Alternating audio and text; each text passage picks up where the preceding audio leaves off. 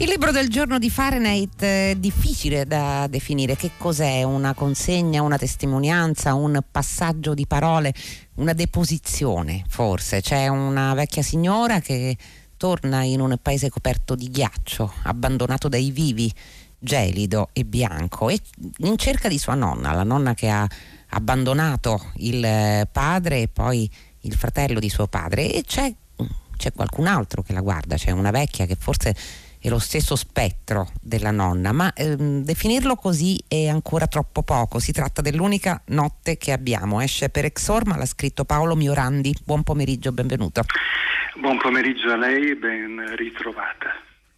Eh sì, noi abbiamo parlato non tantissimo tempo fa del suo libro precedente, Verso il bianco, il diario di viaggio sulle orme di Robert Balzer, che ha almeno un punto in comune con questo, il bianco per l'appunto, il bianco, il freddo, il gelo, la neve che va a raccogliere, certamente sono due libri diversissimi, in questo caso va a raccogliere quasi dei monologhi dei personaggi che fanno parte del passato, che appartengono forse a una stessa famiglia, ma che è lo stesso lettore a dover, credo, connettere Paolo Miorandi. Sì, i ricordi eh mi scusi, io ho un uh, ritorno della voce molto fastidioso.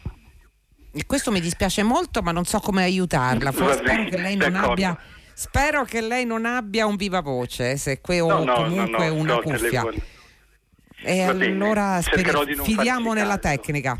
Sì. D'accordo. No, le dicevo che i, i, i ricordi tornano sotto forma di frammenti nell'arco del libro ed è il modo in cui questi ricordi si presentano, che non sono quelli che uno ha accudito, ha messo dentro una narrazione ufficiale, ma sono quelli che vengono ritrovati dalla protagonista del libro ad un certo punto della sua vita e sono frammenti come fotografie, come appunti come pezzi di carta trovati in un, in un libro.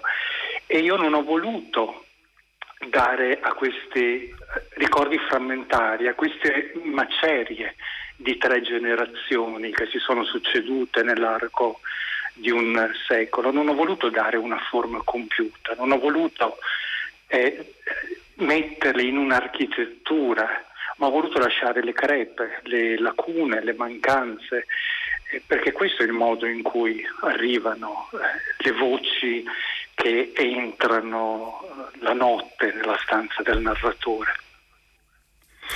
Perché lei dice Paolo Miorandi, nel momento in cui noi andiamo ad accogliere le memorie degli altri e attraverso le memorie degli altri ricostruiamo eh, non solo la nostra vita ma le vite altrui, eh, il nostro pensiero, il nostro ricordare non è lineare e quindi dobbiamo eh, procedere per frammenti, per eh, diciamo sovrapposizioni di storie e non seguendo quella che noi potremmo chiamare trama? Una figura potrebbe aiutare a descrivere quello che è questo libro. Io uh, ho pensato ad un uomo che sta davanti ad una finestra, è notte, un uomo di veglie notturne, di lunghe veglie notturne e da questa finestra lui dice arrivano come relitti che l'onda ha portato su una costa solitaria, arrivano delle, arrivano delle, delle voci che vengono da lontano. E eh, è una specie di processione. Queste voci entrano via via in primo piano e poi si allontanano, talvolta si sovrappongono, talvolta sembrano parlare tra loro, ma di fatto ognuno di queste voci fa il proprio monologo, eh, racconta il proprio frammento di storia e dunque eh, è una processione notturna. Ecco, questa forse è la figura che, che, più, che più, descrive cos'è questo, questo libro.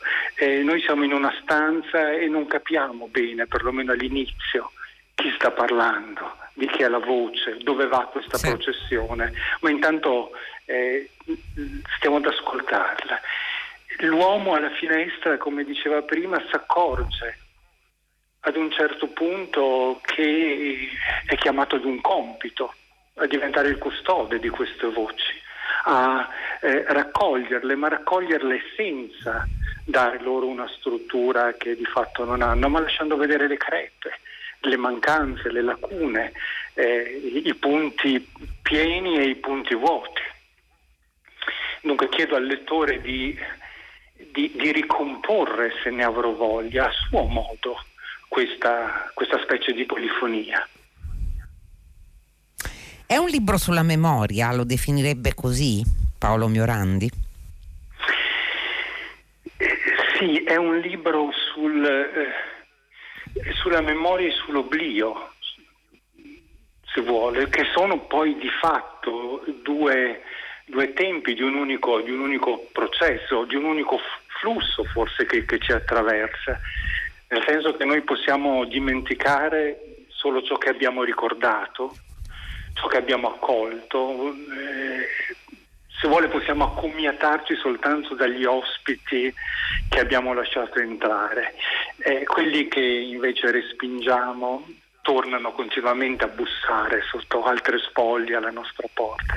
Ecco, io penso che la protagonista faccia questo, prova eh, verso la fine della sua vita ad accogliere gli ospiti che prima non ha mai accolto, perché erano troppo perché mh, mm, troppo conflittuale, perché portavano ricordi troppo dolorosi, perché forse per gran parte della vita ha pensato che guardare avanti o guardare solo avanti fosse la sua via di salvezza, mentre ad un certo punto pensa che vale la pena girare la testa e guardare queste cose, accoglierle ed anche un modo per accomiatarsi da esse, per nel caso fosse possibile perfino dimenticarle, lasciarsele alle spalle.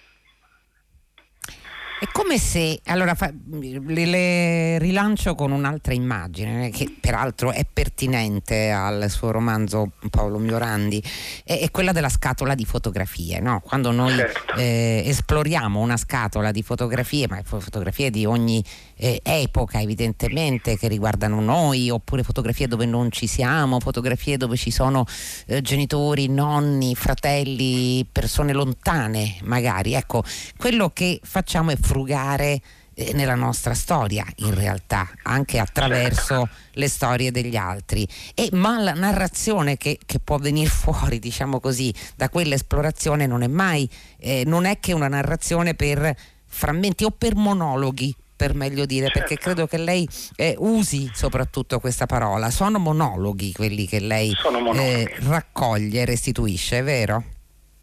Sì, sono certamente monologhi. Ecco, le foto è vero che hanno una centralità nel, nel libro, nel senso che lo dice la protagonista ad un certo punto, le foto sono le aperture attraverso eh, le quali lei entra in queste esistenze che prima non aveva mai conosciuto e sono dei buchi neri, dice, attraverso, attraversati i quali il tempo cambia il suo corso abituale.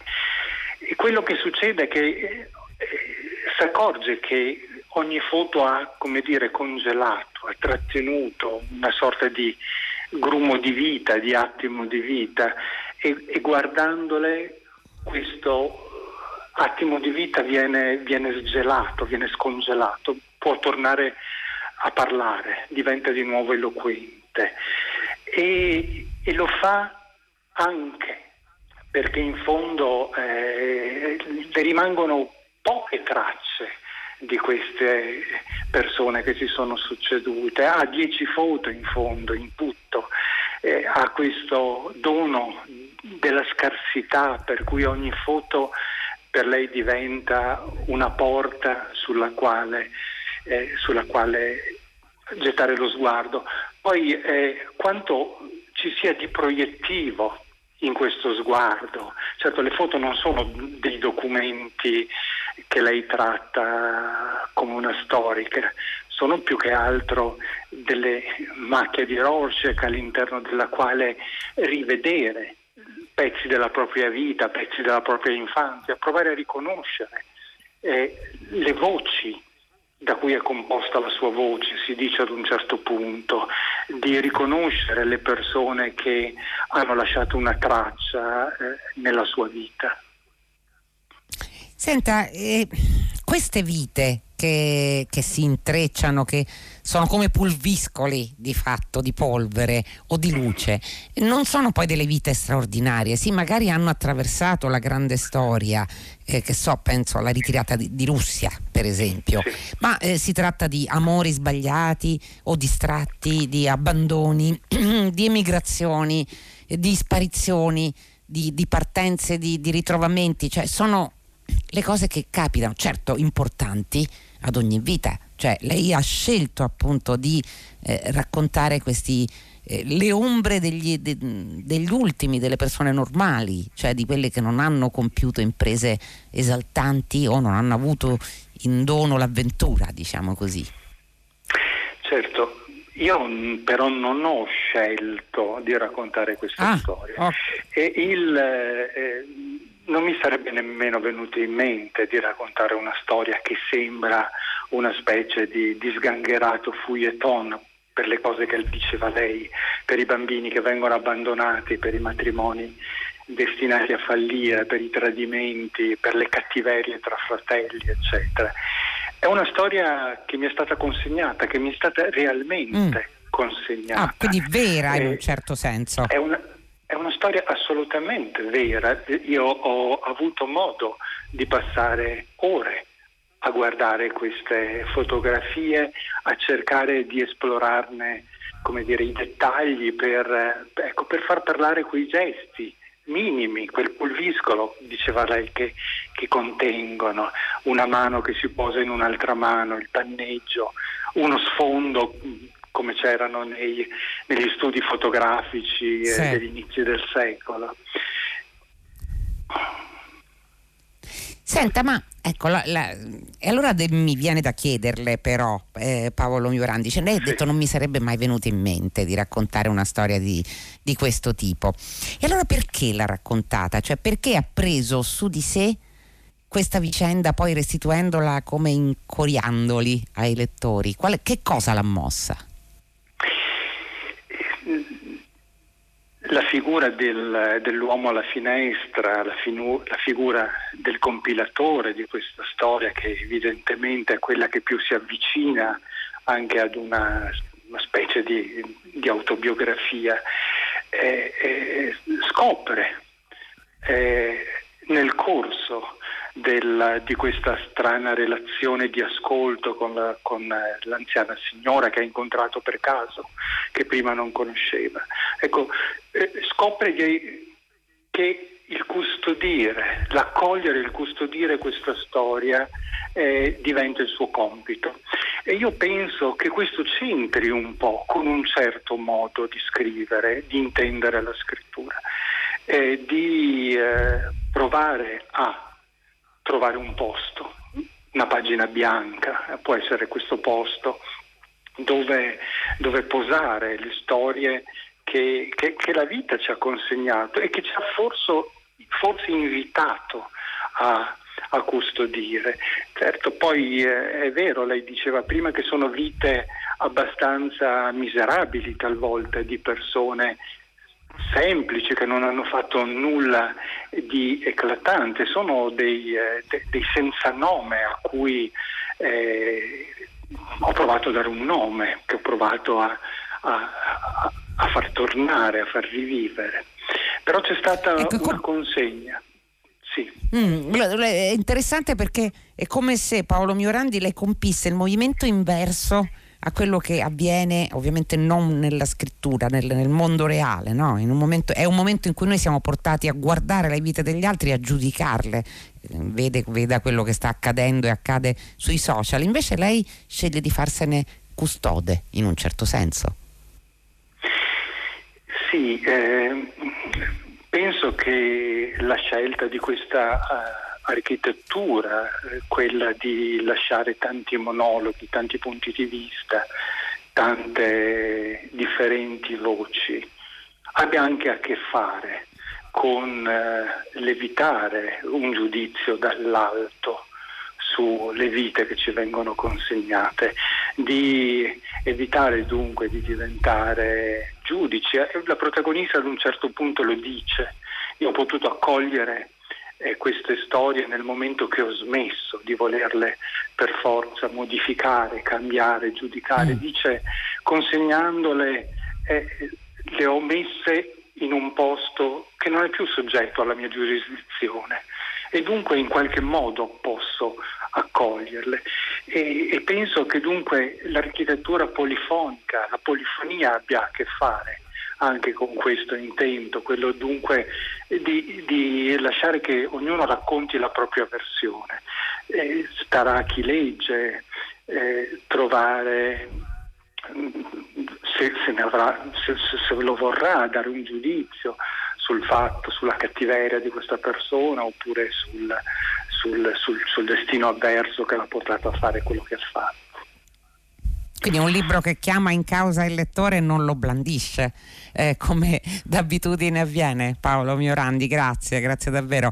Allora, ricordo è L'unica notte che abbiamo ed è stato pubblicato eh, da Exorma ed è ovviamente, evidentemente, il libro del giorno di Fahrenheit. Fahrenheit a cui avete scritto in molti oggi al 335 5634 296 e vi ringraziamo in moltissimi ancora interventi sulla scuola, devo dire la verità e a conferma che deve essere l'argomento centrale di cui discutere in questo momento. Ma Fahrenheit che tornerà ovviamente a farlo domani, poi venerdì ci sarà la eh, la puntata speciale come in altre parti di, di Radio 3 Farenet sarà condotto da Marino Sinibaldi ospiterà eh, nei, suoi, sue, nei, suoi, segmenti parte della programmazione del Salone del Libro però per ora si chiude. Prima di dare la linea a Luca Damiani per 6 gradi saluti Giosuè Calacciura, Michele De Mieri Lea Gemmato, Clementina Palladini Daniela Pirasto, Laura Zanacchi Benedetta Annibali in regia ed Enrico Murgia alla console ovviamente Susanna Tartaro che cura il programma. Fahrenheit dunque torna domani alle 15 su Radio 3 e fino a quel momento, come sempre, felicissima serata a tutti voi da Loredana Lipperini.